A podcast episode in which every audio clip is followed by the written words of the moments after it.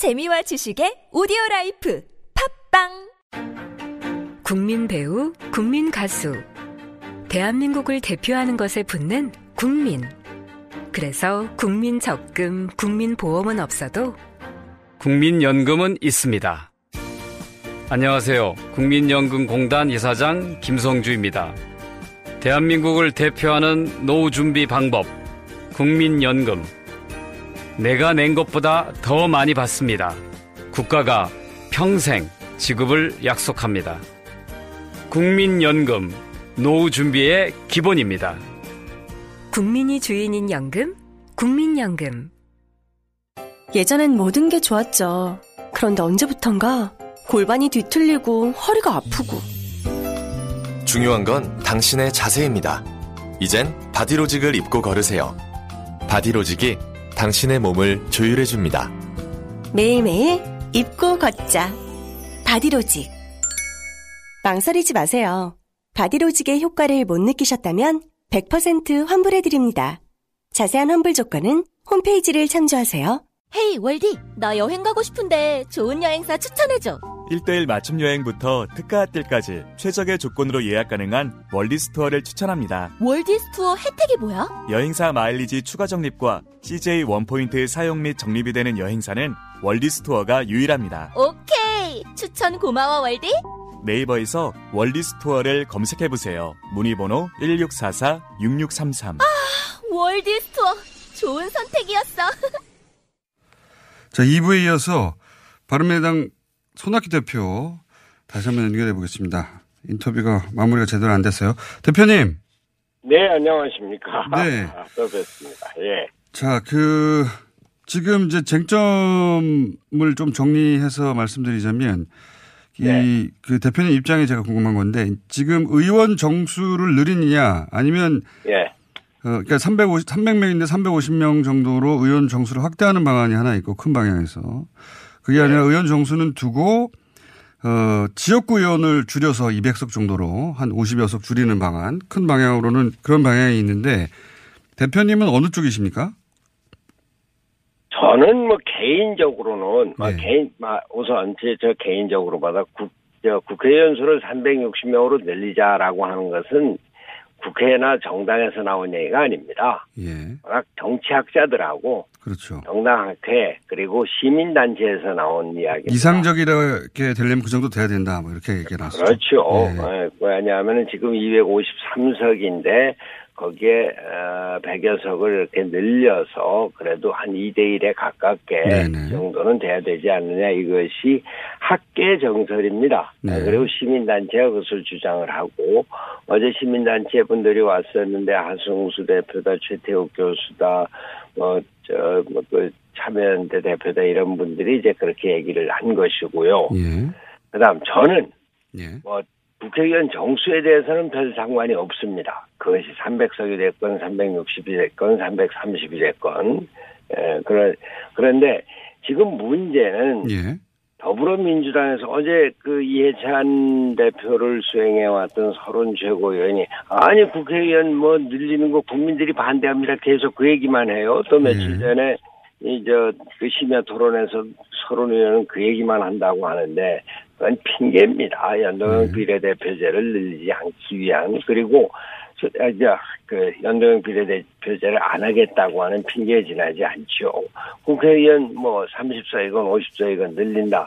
그러면은 요즘 나오는 얘기는 국회에 들어가는 비용 총액을 그 안에서 300석이 됐건 350석이 됐건 그 안에서 같이 한다. 총액 뭐저 총액 정량제죠 말하자면 뭐 보좌관이든지 세비든지 비용이든지 뭐 그러고 특권도 줄이자 이런 얘기가 나오니까 국- 국민들이 국회에 대한 거부감이 있지 않습니까? 그래서 일방적으로 그러는 거지 그거는 큰 문제는 되지 않는다. 연동형 비례대표제가 확정이 되면은 국회의원을 300명 내에서 뭐 조정을 하든지 그게 중앙선관위 아닙니다. 근데 그랬을 때 250명의 국회의원을 200명으로 한 53석을 줄이는 것이 예. 그 내부에 이제 싸움을 일으키게 될 테니까 그게 어렵지 않느냐 하는 예. 건데 여하튼 그 결단을 하면은 그거는 문제가 안 된다고 봅니다. 근데 이제 그 그게 실제로 그 테이블에서는 문제가 크게 될 것이 국회의원 수를 늘려도 국민들의 아니 그러면은 이 예. 그, 저 합의를 할 때 국회의원 수는 늘리지 않는다. 근데 연동형 비례대표제로 한다. 연동형 음. 그러면은 그 비례대표와 지역구 뭐 의원 수를 한다. 50석이나 줄이면 그거는 국회의원들이 찬성하기 어렵지 않겠습니까? 아 글쎄 그런 그런데 예. 이 정당 간에 그것을 확실하게 합의를 하면은 어, 그러면 그 다음에 줄이면 되는 거지요 뭐. 그 합의가 제 말은 5당이 각자 입장이 다른데 합의가 쉽지 않아서 제가 궁금한 건 이겁니다. 예. 예. 대표님이 그러면 어떤 상황에서 뭐 어떤 합의가 되면 단식을 중단할 수 있느냐. 여하튼 연동형 비례대표제로 이 더불어민주당과 자유한국당 또 어, 우리 바른미래당 이제 원내대 그 3당이 합의를 하면은 그리고 거기에 이 민주평화당과 정의당이 같이 앞에서 5당이 합의를 하면은 예.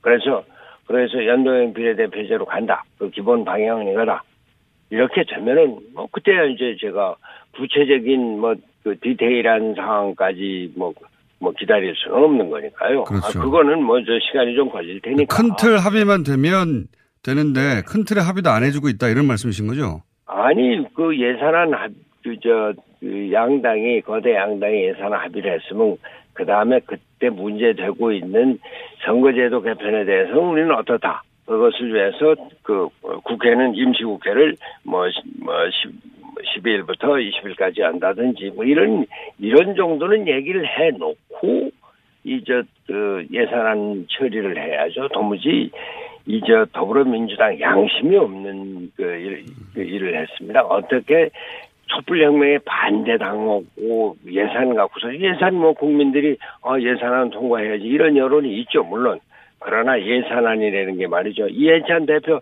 자신도 자기가 야당으로 있을 때 예산안 갖고 얼마나 연계를 하고 투쟁을 했었습니까 예산안이 1월 1일에 저 그 1월 1일 새벽에 그저 국회 의결된 것만 해도 여러 번 있었습니다. 그리고 예산안 처리가 그냥 항상 이렇게 편하게 된 것이 아니었습니다. 그리고 국회 선진화법 이후로는 사실은 다 일정을 지키긴 지켰습니다. 최근 몇 년. 다 그렇지 않았죠. 뭐 그, 그 최근 몇 년간은 지키긴 했습니다만은. 예. 아, 몇년 했지만 저 그 이전에는 그러지 않은 적도 있었죠. 작년에도 안 그랬고 저그저 예, 선진화법 이후에도 꼭 12월 3일 이전에 그 이전에 통과되지 않은 게 몇 번 있었습니다. 자, 그러면 예. 그 큰 틀에서 어, 큰 일정과 큰 틀에 연동형 비례대표제를 합의한다. 예. 디테일은 뭐 정개특위에서 하더라도 그런 그렇죠. 일, 일정과 방향성의 합의를 해줘야 된다 이런 말씀이신 거죠? 그렇습니다. 그렇습니다. 예. 한, 한 가지만 여쭤보겠습니다. 근데 지금 예. 이 논의를 더 어렵게 만드는 새로운 또 이슈가 등장한 게 자유한국당에서 도농 복합형으로 해야 된다고 이제 주장하지 않습니까? 이렇게 되면 그것도 예. 그것도 제- 자유한국당에서 워낙 그 어, 마지막에 3당 합의문 갖고 온 거에는 조롱백 화평은 빠져 있었습니다. 예. 그러니까 그게 꼭 그렇게 그 아주 결정적으로 중요한 문제는 아니고 어 아니 더불어민주당이 예산 뭐 짬짬이 예산 더 주면서 예산안 합의를 이 자유한국당하고 했습니다. 그런 정도의 능력과 그런 정도의 권- 그 저 권능을 가졌으면은 왜 그 그 문제를 해결하지 못합니까? 도농복합형이 빠지면 자유한국당은 여기에 참여하지 않겠다는 입장이니까 아니 근데 주- 그건 중요한 문제인 것 같은데. 예. 원내대표의 의견이고 많은 자유한국당 의원들은 어, 나는 도, 도농복합형 그건 뭐 모르는 얘기예요 이런 의원들이 많았습니다. 음. 예. 알겠습니다. 원칙에 합의해라 일정을 내놔라 이런 말씀이신 거죠?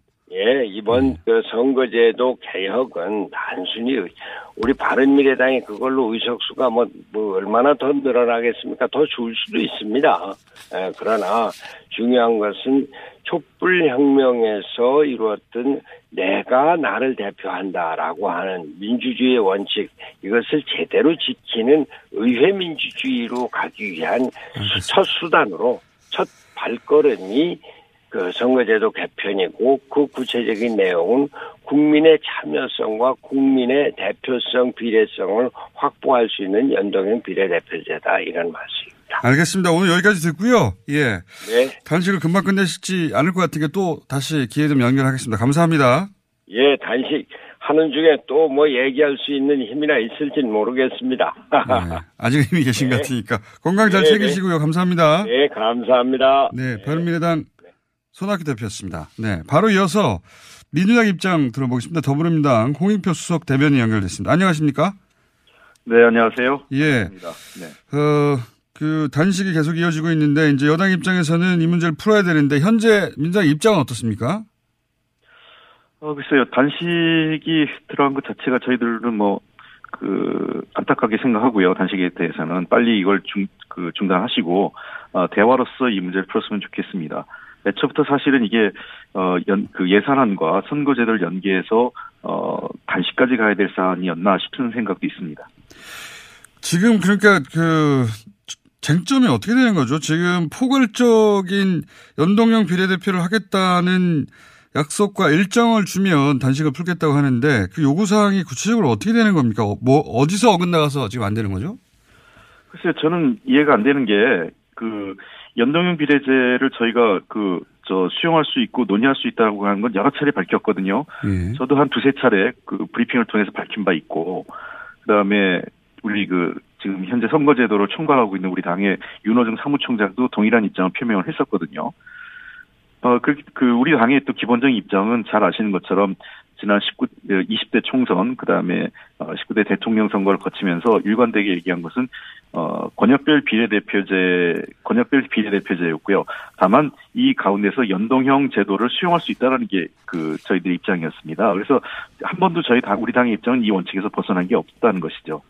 그러면 어디서 부딪혀서 싸우는 겁니까? 정의당하고 바른미래당하고 어, 민주평화당하고 야삼당과 지금 민주당이 저는 사실 어디서 갈리는지 잘 모르겠거든요. 예. 여러 차례 인터뷰를 명확하게 해봤는데. 보면 예. 자유한국당하고 그 나머지 당하고 입장 분명히 확연히 차이가 납니다. 자유한국당은 도농복합형이라는 걸 들고 나왔습니다. 예. 그 연동형 제도 자체에도 부정적이에요. 예, 예. 사실상 연동형 제도 부정적이고 어, 도농 복합 선거구제를 요구하고 있고요. 도농복합형 선거구제를 잠깐 설명해 주시면요. 네, 도농 복합 선거구제라는 것은 도시와 농촌 지역을 선거제도를 달리하는 것입니다. 선출 예. 방식을요. 예를 들면 농촌 지역은 어, 지금 현재 기준이 한 14만이 하한선인데 예. 인구 14만을 기준으로 소선거구제로 선출을 하고 예. 그 인구 100만이 넘는 도시 지역은 그, 이- 그 규모를 좀 확대해서 그 선거구별로 해서 2인 이상 내지는 네. 그 최대 4인까지 뽑는 음. 중대 선거구로 만들겠다는 겁니다. 예. 근데 이 경우에는 잘 아시는 것처럼 이게 전두환 시절에 그 중선거구제 했었지 않습니까? 예, 예. 한 명 한 석씩 뽑는 그렇게 의 경우에는 어 당시 전두환 민정당이 다 한- 대부분 전국적으로 한 석씩 하고 야당들이 지역별로 조금씩 한 석씩 나눠 갖는 이런 형태가 이루어졌었고요. 그러니까 이게 그다음에- 저, 그 하- 자유한국당 같은 경우에는 농촌에서는 유리하니까 한 명만 뽑고 대도시에서는 지지율이 상대로 좀 낮은 편이니까 2등, 3등까지 뽑히도록 해서 자유한국당은 이게 유리하다고 판단한 제도 예, 아닙니까? 그런 거죠. 예. 예. 그러니까 그게 이제 이 도농복크 선거구제는 많은 정치학자들, 그 연동형 비례제를 주장하고 있고 선거 개혁을 주장하는 정치학자들도 어, 매우 그 후퇴하는 제도. 그러니까 소- 실제로 이런 제도를 채택한 나라가 거의 없어요. 예. 어느 나라가 있는지 모르겠습니다. 그 시- 그리고 중대 선거구제를 했던 일부 나라도 다 그 이제는 소선거구제로 그, 그 음. 바꿨고 거기에 연동형을 일부 가입 그저 이 추가해서 하는 그런 제도를 운영하고 자유한국당은 사실은 연동형 비례대표제를 안 하겠다는 거고요, 보니까. 그렇습니다. 예, 안 하겠다는 그러니까 입장이 분명한데 제가 잘 이해가 안 가는 건 민주당과 다른 야삼당 간의 차이가 어디서 오는 건지 그게 잘 이해가 안 가거든요. 그, 자, 그래서 두 번째, 그 차이점, 자유, 자유한국당과 우리 당 또는 그 나머지 야삼당과의 차이점은 여기 도농복합 선거구에 예. 있고요. 그 다음에 두 번째 그 포인트는 이제 연동형 비례제인데, 예. 연동형 비례제 자체에 대해서도, 어, 그, 우리, 그러니까 우리 당 입장에서는 기본적으로 연동형 비례제를 받아들이겠다는 겁니다. 그리고 예. 그, 자유, 그, 근데 저쪽 그, 나- 야삼당의 주장에 대해서는 어떤 안이 명확치는 않아요. 그 연동형 제도에서 두 가지, 이제 두 가지인데, 연동형을 100%로 하겠다. 예.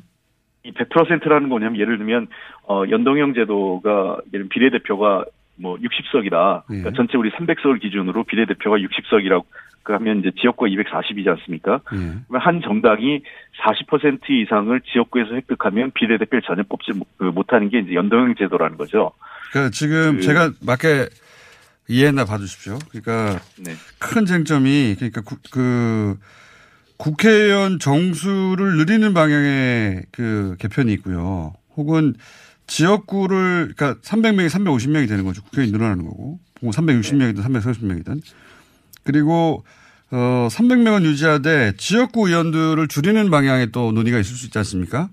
네네. 일반인들이 받아들이기에는 그렇게 하는 게 훨씬 쉬운 것 같은데 그 안에서 이제 뭐 전국으로 하냐 권역별로 나누냐 또는 비례성 얼마나 두냐 이제 차이가 있는데 예. 지금 큰 틀에서는 의원 정수를 늘리느냐 아니면은 지역구를 줄이느냐 여기서도 합의가 잘 안 되는 거죠. 그렇습니다. 이 사실 지역 그 의원 정수를 늘리자는 거에 대해서도 야삼당도 통일된 안은 없습니다. 그러니까 음. 이제 일부 얘기하시는 분이 어 그러니까 정의당 같은 경우는 확실하게 정- 의원 정수를 좀 늘리자는 주장을 하는 것 예, 같은데 예. 아까 손학규 대표님도 조금 늘렸으면 좋겠다는 얘기는 하시지만 그는 어쨌든 국민 여론 자체는 뭐 어 실제로 총액을 똑같이 묶, 그, 묶는다 하더라도 의원 정수를 몇십, 몇 석이라도 늘리는 거에 대해서 매우 부정적인 여론이 높습니다. 그렇죠. 그러니까 지금 현재는 문제는 의원 정수를 늘리냐 줄이냐 뭐 뭐를 줄이다 그 특권을 줄이자 뭐 이런 논의보다는 의원 정수를 왜 늘려야 되는지 그다음에 그런 필요성이 문제에 대한 국민적 설득이 필요한데 국민적 설득을 하려면 의원 정수 늘린 거에 대한 이 국회 내에서의 합의가 전제돼야 되죠. 예, 예. 아직까지 이런 논의조차 정개특위에서 제대로 논의가 안 이루어졌어요. 예. 그러니까 정개특위에서 아까 얘기한 제가 말씀드렸던 몇 가지 논의가 있었죠. 첫 번째는 그 연동형 비례제를 어떻게 할 거냐, 100%를 할 거냐, 아니면 어 뭐 부분 그 일부 그 이 부분적으로 연동할 것이냐 하는 문제, 연동형 비율이 나와야 될 거고요. 두 번째 정해야 될 게 의원 정수를 어떻게 늘릴 거냐, 줄일 거냐. 그 예. 문제가 있고 또 의원 정수를 늘린다고 했을 경우에는 초과 의석을 수용할 거냐 하는 문제가 또 생깁니다. 예, 예. 초과 의석 제도라는 건 뭐냐면 독일식인데요. 독일에서는 어 의원 정수가 고정돼 있지 않습니다. 예. 그러니까 그렇죠. 비율을 맞춰줄 때까지, 그러니까 그 정당이 그 제일 그 의석을 지역구 의석을 확보하지 못한 정당이 자기가 얻은 정당 투- 그 비례에 준하는 의석을 확보할 때까지 계속 의석수를 조금씩 늘리는 거예요 연동해서. 그 독일은 그래서 국회의원 선거 때마다 그 국회의원 정원이 변하죠. 예. 그렇습니다. 그래서 의원 정수 이 초과 의석제를 수용할 거냐 하는 문제. 만약 그러면 의원 정수를 늘리지 않는다면 또또 하나 의 경우죠. 의원 정수를 늘리지 않는다면 그러면 지역구를 줄일 거냐?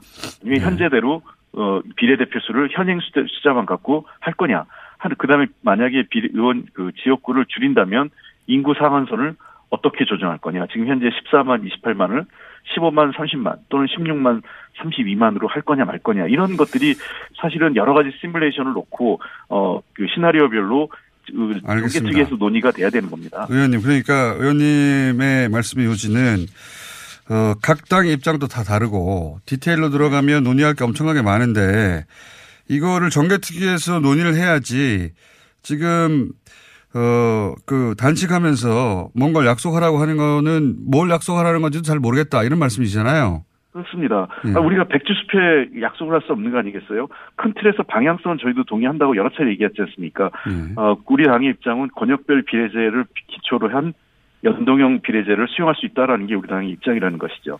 근데 이제 그, 그 알겠습니다. 이게 뭐 사실 정개특위에 5당이 앉아도 5당 다 다른 입장일 거라는 거는 이제 충분히 예상 가능한데 그래서 오랜 시간 걸릴 일인데 지금 야삼당 특히 뭐 정의당 같은 경우에는 어, 협치 이런 식이면 안 된다는 말까지 하는데 그 약속하라는 게 뭔지 정확하게 뭐죠? 저는 그거가 잘 이해가 안 돼가지고 손학규 대표께 여쭤본 것도 그러니까 무엇을 약속하라는 건지를 확인받고 싶었는데 지금 그 여의도 그 소위 민주당에서 받아들이고 있는 약속하라는 내용을 뭐 뭘로 파악하고 있습니까? 저희들도 약속을 뭘 하달라는지 모르겠어요. 정확하게. 그러니까 연동형 비례제를 수용하라 그러면 연동형 비례제 수용한다고 여러 차례 말씀드렸고 제가 방송으로도 지금 말씀드리고 있지 않습니까? 근데 뭐 어떤 것을 수용하라는 건지 저희들 이해를 못 하겠어요. 그러니까 어떤 구체적인 안을 지금 제시하지 않은 상태에서 민주당이 입장을 정해라. 그러니까 그 어떤 의미에서는 그 국민적 저항이 많은 문제죠. 연동형 비례제로 할 때 일부 국민들의 의심은 연동형 비례제가 의원 내각제로 가는 거 아니냐 이런 의심도 있어요. 네, 뭐 그런 뜻을 네. 어느 정도는 가지신 것 같고 손학규 대표도. 예, 예. 그래서 중간에. 연동형 비례제가 의원 내각제로 가는 거에 대한 사실 우리 국민들은 의원 내각제보다 대통령제는 선호가 높습니다. 그다음에 의원 정수 늘리는 거에 대한 것도 부정적 여론이 있습니다. 그럼 결국은 의원 내각제를 통해 그 연동형을 통해서 의원 내각제로 가거나 또는 어, 의원 정수를 늘리는 거에 대한 국민적 그, 그 부담이 높은데 이러한 국민적 부담이 높은 사안에 대해서 민주당이 먼저 약속하라는 얘기 더 되겠습니까? 그러니까 이런 거는 국회 정개특위에 논의돼서 합의될 것과 합의가 안 되는 부분들을 쟁점을 정리해서 정개특위가 만약 그걸 결론을 못 내리면 그 요구한 대로 당 대표든 원내대표 선을은 올려가지고 거기서 논의할 수 있, 겠지만 아직 정개특위 기간도 끝나지 않았고 여기서 제대로 논의도 안 했어요. 지금 어 12월 말이 정개특위 시한인데 아시는 것처럼 구성돼가지고 처음에 자유한국당이 위원 구성도 늦어져서 늦어졌고요. 그리고 지난 9월, 10월 또 11월까지 정기국회 국정감사하고 예산국회 때문에 어, 이 쟁점에 대한 논의가 본격적으로 들어가지 못했습니다. 여러 가지 그 공청회를 했지만은 그러니까 사실상 지금 12월 한 달 동안 쟁점을 정리하고 뭐가 합의되고 뭐가 서로 입장이 다른지를 해서 어 양당 또 저 그각각 당이 대표 지도부가 결, 결정을 해야 될 것이 뭔지를 정개특위가 정리를 해줘야 되는데 그걸 안 하고 있는 게 저는 어, 지금 문제라고 생각합니다. 음. 알겠습니다. 이게 입장이 이렇게 다른 건데 뭐 정의당 같은 경우에는 이렇게 의왕부영 또 넘어가서 안 하려고 하는 거 아니냐 이런 불신이 있는 것 같고요. 민주당에서는 아니다 우리는 하려고 하는데 그럼 절차를 밟아서 그 정개특위에서 하자 왜 안 하고 있냐 이런 말씀이신 것 같고. 예. 그 저희가 사실은 여러 차례 구체적인 안, 안에 대해서도 과거 그 19대 국회 말미에 저희들도 고민을 했습니다. 만약에 그런 논의가 되면 본격적으로 저희도 논의할 여지가 있는데 논의 자체가 지금 이루어지지 않고 있는 게 좀 답답한 거죠. 민주당 입장 여기까지 들어보겠습니다. 네, 저희가 이거 사실 일반 국민들이 이해하기는 쉽지 않은 새로운 제도들에 대해서 복잡하게 등장하고 숫자도 많이 등장해가지고 어, 입장만 확인하고 디테일한 건 저희가 토론회를 한번 마련할 테니까 대표 선수를 뽑아서 보내주십시오. 알겠습니다. 아주 아주 쉽게 설명할 수 있는 오늘 여기까지 예. 듣겠습니다. 감사합니다. 예 예. 지금까지 민주당 홍익표 수석 대변인이었습니다. 안녕하세요. 배우 박진입니다. 추운 날씨만큼 난방비 걱정도 많이 되시죠? 제가 난방비 아끼는 꿀팁 하나 알려드릴까요? 그건 바로 보일러를 열효율 높은 친환경 보일러로 바꾸는 거예요. 열효율 높은 친환경 보일러는 연간 13만원 정도 난방비를 절약해주고 최대 5만원의 서울시 에코마일리지도 받을 수 있대요. 거기다 미세먼지와 온실가스 배출을 10분의 1로 확 줄일 수 있다니.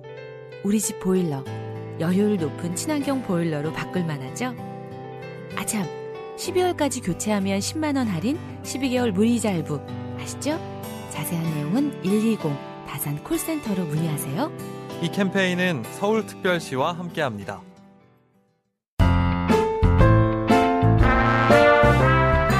안녕하세요.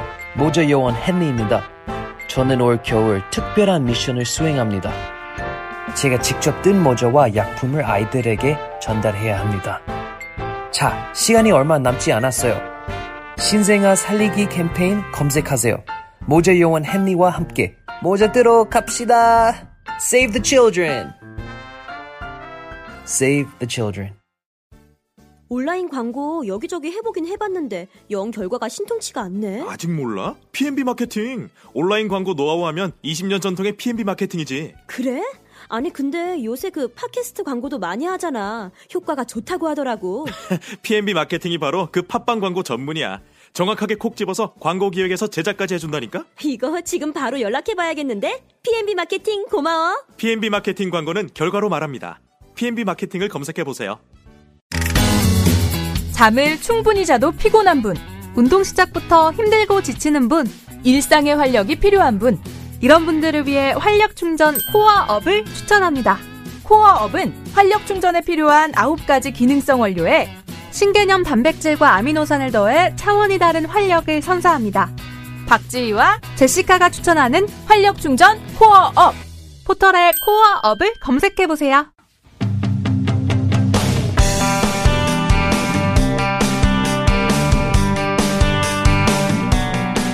삼성 바이오로직스가 지금부터 약 30분 후면 이제 다시 거래가 재개됩니다. 예. 삼성 바이오로직스 문제 참여연대 집행위원장 김경률 회계사 모시고 짚어보겠습니다. 안녕하십니까? 예, 반갑습니다. 어, 이게 기업심사위원회에서 어, 상장 유지 결정하기 전에 네. 무슨 징후를 읽으셨어요 혹시? 어제 사실 개인적으로는 기업 심사위가 열린다는 사실조차도 이제 까먹고 있었는데요. 네. 오전부터 계속 기자분들이 전화가 오더라고요. 네. 그래서 어, 기업 심사위가 2시에 열리기로 예정되어져 있는데 네. 지금 삼성 바이오로직스 그리고 증권거래소의 입장을 들어보면 예. 상장이 재개될 것 같다. 아니 기업심사위원회가 열리기도 전인데 기자들이 어떻게 합니까? 그러니까요. 예. 저도 이제 그 부분이 궁금했는데 그러면서 여러분들이 전화를 받고 계속 통화를 한 결과 어떤 거냐면 증권거래소의 입장이 예. 이와 같은 입장을 전하더라고요. 상장 분식과 상장은 전혀 별개다. 왜 그게 별개입니까? 예.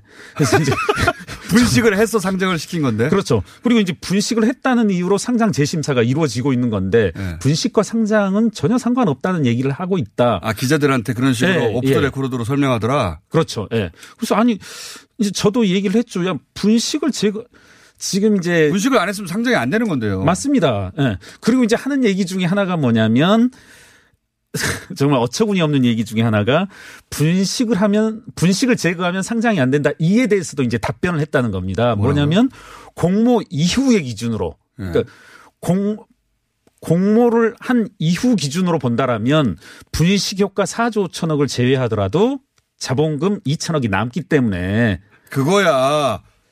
거짓말을 해서 회사가 좋다고 했으니까 돈이 모인 거죠. 맞습니다. 예. 그걸 어떻게 뒤집어서 예. 설명합니까?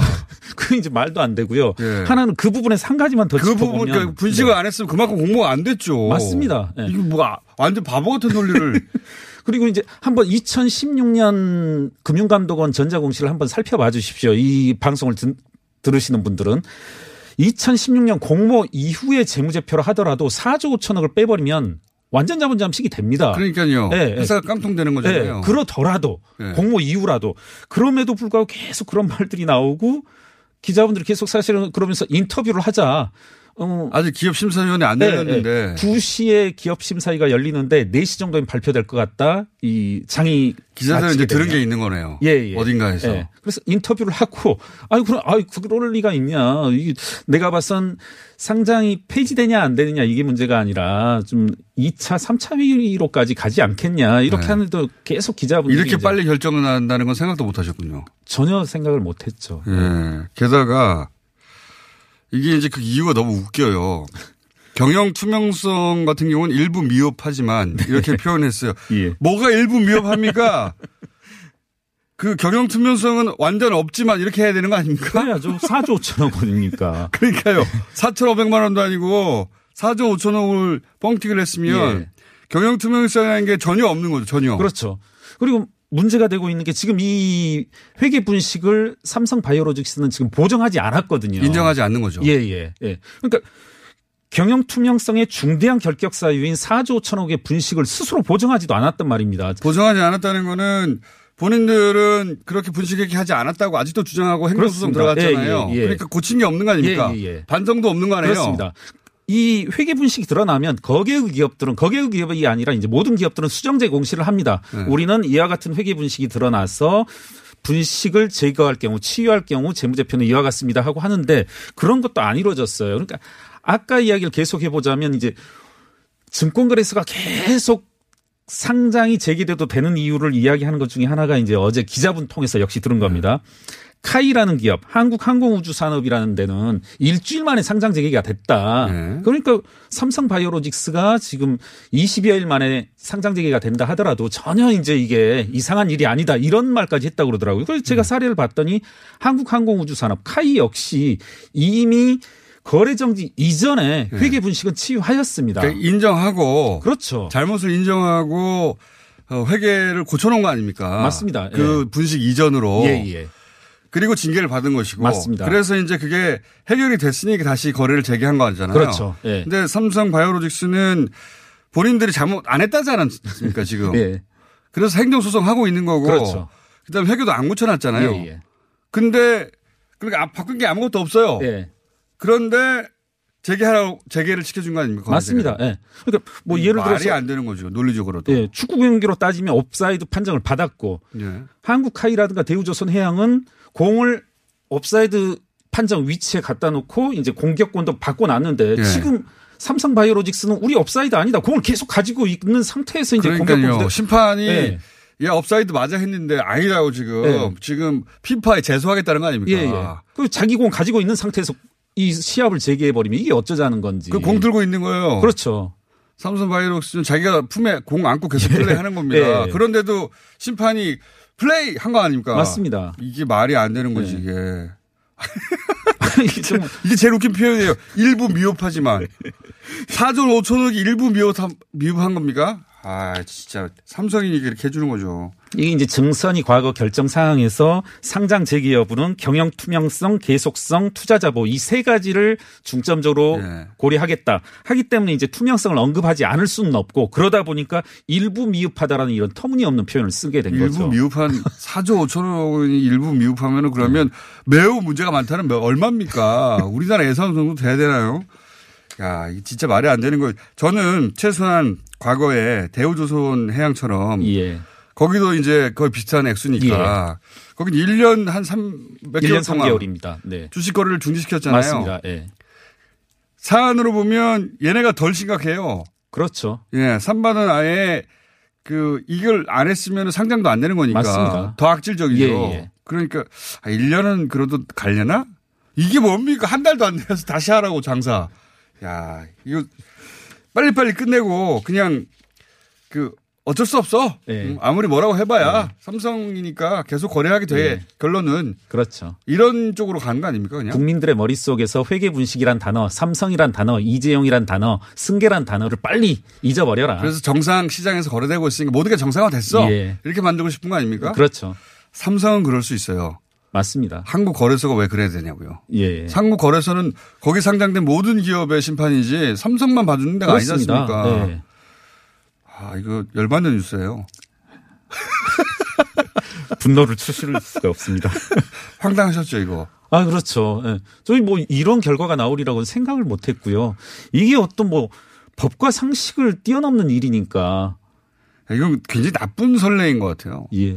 아무리 큰 액수의 상장을 해도 아니 그 장사 잘 되고 있는 거를 그거 어떻게 건드려 장사 잘 되는 이런 건 논리잖아요. 그냥. 그렇죠. 예. 예. 사기쳐도 어떻게 장사 잘 되는데 맞습니다. 예. 말이 됩니까? 예. 그- 그게 그게 시장을 위해서라는 결정이라는 게 말이 되나요? 시장에서 피해가 일어났고 그러한 피해 복구는 가해자에게 민형사상 책임을 물어서 보전을 해야지. 타, 그것을 그러한 이제 시장 교란자를 그대로 시장에 둔다는 건 방치한다는 건 이거 뭐 금융당국의 이제 관리 감독 기능을 방임해 버린 거죠. 방. 아, 자, 예. 또 하죠. 그러시죠. 오늘은 일절 하고요.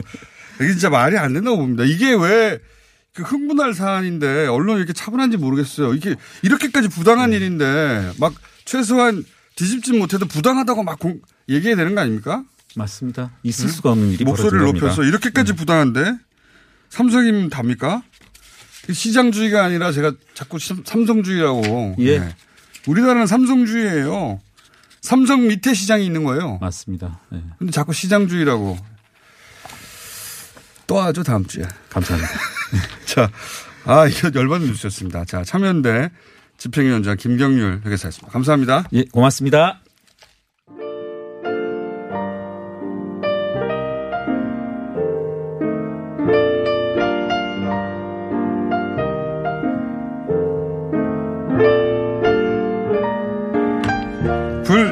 AS. 잠시 흥분했었습니다. 네, 목소리를 가라앉히고, 예. 김포 영종대, 영종도 일대에서 어, 믹서 트럭 몰면서 열심히 홍보하고 있습니다. 서울 273 버스 기사님, 치사하게 혼자 듣고 계십니다. 수원 2번 버스, 마을 버스라서 소리가 잘 들려요. 예. 서울에서 택시 탔는데, 예. 제가 핸드폰으로 뉴스공장 켜니까 기사님이 뉴스공장으로 채널을 바꿔주시네요. 센스. 예. 자, 어, 시간을 막, 예. 2부에서 3부 막 연결해서 쓰고 그러는 걸 보니까 오늘 원종우 아니면 황교익 두 분 중에 한 분이 나온 날이 틀림없습니다. 맞습니다! 잠시 후 원종우 씨가 나온 날이라서 어떻게든 시간을 줄이려고 제가 했습니다. 네. 아, 오늘, 어, 하태경 의원이 해외 출장이라서, 예, 하루, 하루 쉬었고요. 그래서 손학규 대표 인터뷰를 좀 더 길게 할 수 있었습니다. 여기까지 하겠습니다.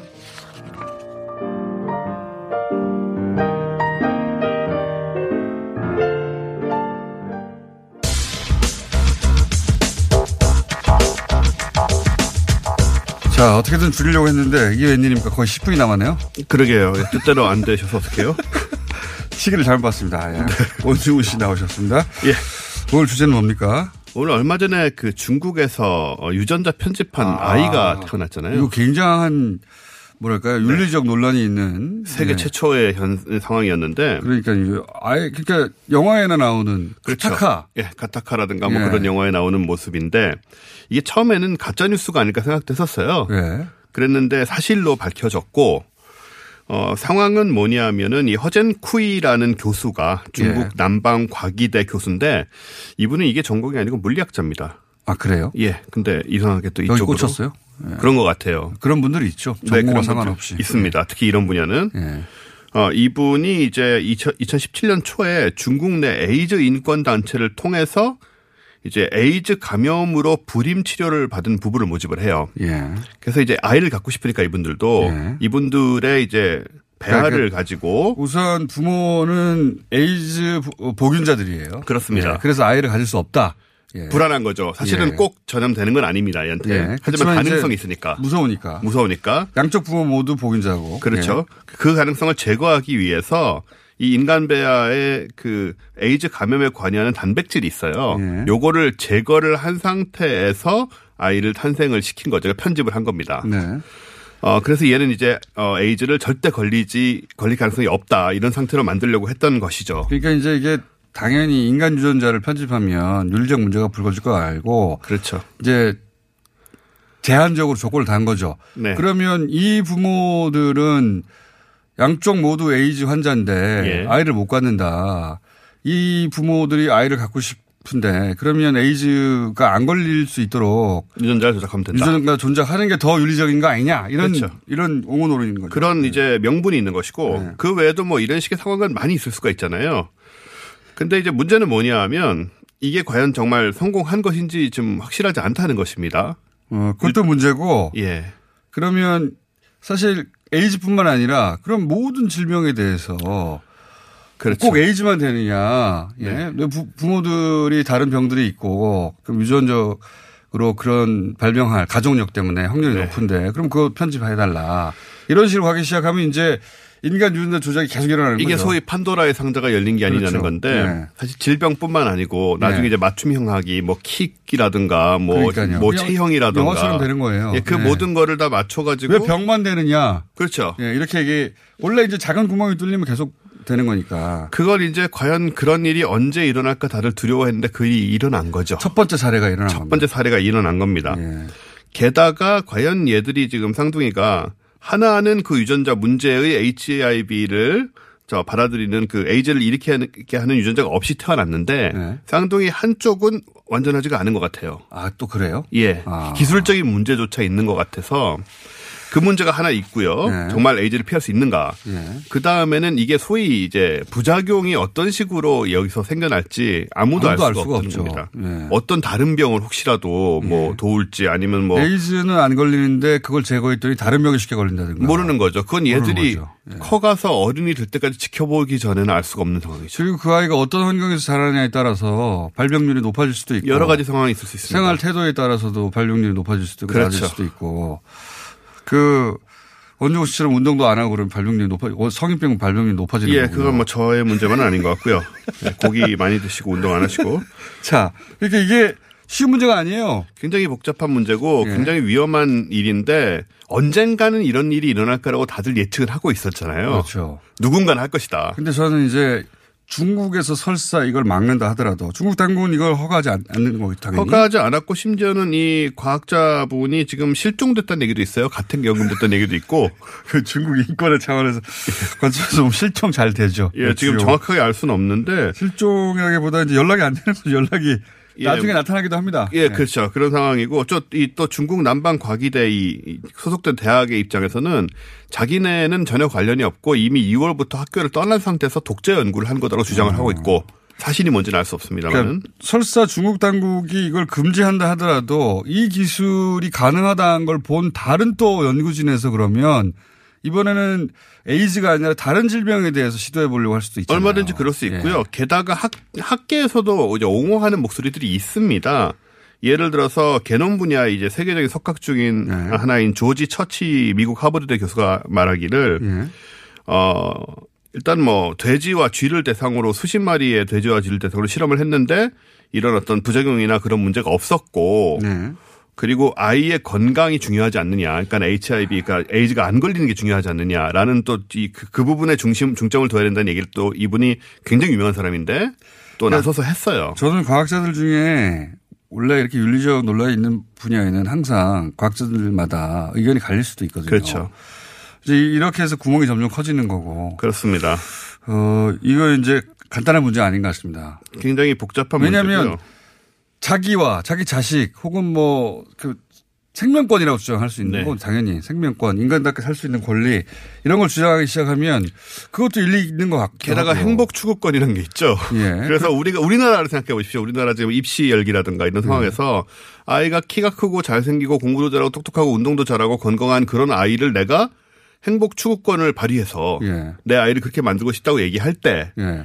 어디까지 막을 수 있는가 이거를 예. 그리고 네, 그런 문제가 발생하는 거죠. 자녀가 그 첫 번째 자녀가 자기가 가지고 있던 질병을 그대로 안고 태어났어요. 그럴 수 있죠. 그래서 뭐 스무 살 이전 죽을 수도 있어요. 네. 그럼 두 번째 자녀를 갖고 싶은데 이 자녀는 그런 질병이 없도록 하고 싶다는 부모가 가진 욕망. 그렇습니다. 그거를 윤리적으로 막기 힘든 거거든요. 그쵸, 윤리의 어떤 그 경계선에서 왔다 갔다 하는 문제죠, 이게. 어디서 선을 그을 것인가. 네, 어느 쪽이 윤리적인가라는 의문까지 생길 수가 있는 것이고. 그리고 뭐전 인류적 논쟁자, 논쟁거리가 될 거라고 봅니다. 아직까지는 그렇습니다. 못하게 하는 게, 예. 아, 이게 참 묘한데요. 예. 한국은 일단 유전자 편집, 이 인간 배아에 대한 유전자 편집 연구 자체가 금지가 돼 있고요. 예. 그런데 외국의 경우는 조금 다른 게 영국은 이 연구용으로 교정하는 거를 2016년 2월부터 승인을 했어요. 물론 아, 아이를. 태어나게 하는 거는 안 됩니다. 인간 배아 편집에 유전자 편집에 대해서는 연구는 할수 연구는 있다. 할 수 있다. 예, 대신에 연구를 왜 합니까? 인간에게 적용 못할 거면. 결국 적용을 하게 된다는 얘기. 그러니까 연구를 하게 했다는 건 언젠가 적용하겠다는 건 얘기거든요. 예. 그다음에 미국 같은 경우는 연방 차원의 규제는 없고요. 네. 단지 법에서 인간 배아를 위한 연구에 연방 정부가 자금 투입을 할 수 없다 정도로 미국답네요. 예, 그러니까 뭐 돈은 안 준다. 예, 돈 없으면 못 하니까 미국은 윤리적 문제는 모르겠고. 하지만 연. 연방 정부가 자금 투입을 할 수 없다고 하니까 네. 예를 들어 개별 회사라든가 혹은 심지어 주정부조차도 가능하다는 얘기라고 해석될 수가 있거든요. 그러네요. 일본- 우리가 모르는 사이 하고 있을지도 모르겠어요. 예, 얼마나 지금 굉장히 많이 하고 있을 겁니다, 사실. 예, 이분들이 이제 중국 사람이 지금 처음 내놓은 거죠. 이분들은 몰래 한 게 아니라 공개했어요. 자기들이. 네. 나중에 이렇게 했다고. 왜냐하면 자기들은 이 박사는 자기는 윤리적 문제가 없다고 생각하는 거예요. 그렇죠. 네. 그래서 공개해서 알려진 겁니다. 그리고 일본하고 중국은 이제 정부 지침이 있는데 어 유전자 편집 아기가 태어나는데 법적 구속력이 좀 미흡하긴 합니다. 그래서 일본 정부는 2016년 5월에 또 이것 역시 이왕국과 마찬가지로 기초 연구에 한해서 인간 배아 유전자 편집을 허용하기로 결정을 한 상태고 단지 사람 또는 동물의 자궁에 이식하는 행위만 금하고 있다. 그러니까요. 네. 예. 이런 식이니까 지금 이미 판도라의 뚝 상자에 자물쇠는 꽤나 풀려 있었던 거예요. 그탁 열린 거죠 이제. 그러니까요. 이게 이제 만약에 성인의 유전자 편집이 가능하다. 그럼 또 다른 얘기예요. 그렇죠. 예. 이미 예. 태어났는데. 네, 본인의 선택이고 예. 또. 근데 이제 이렇게 해서 아이가 특정 조건을 갖추도록 네. 제품을 만드는 거나 마찬가지잖아요. 맞춤형 학이란 말이죠. 예. 그러면 돈이 있는 사람은 그 자기 자녀를 모든 걸 다 갖춘 아이로 태어나게 할 수 있고 이렇게 인간 계급화가 만들어지는 거거든요. 그게 우리가 걱정했던 SF 영화 같은 데서 그것이 지금 시작되는 게 아닌가 우려가 있습니다. 짚어봤습니다. 네. 오늘 철학적 주제를 갖고 오셨어요. 원정우 씨였습니다. 내일 뵙겠습니다. 안녕!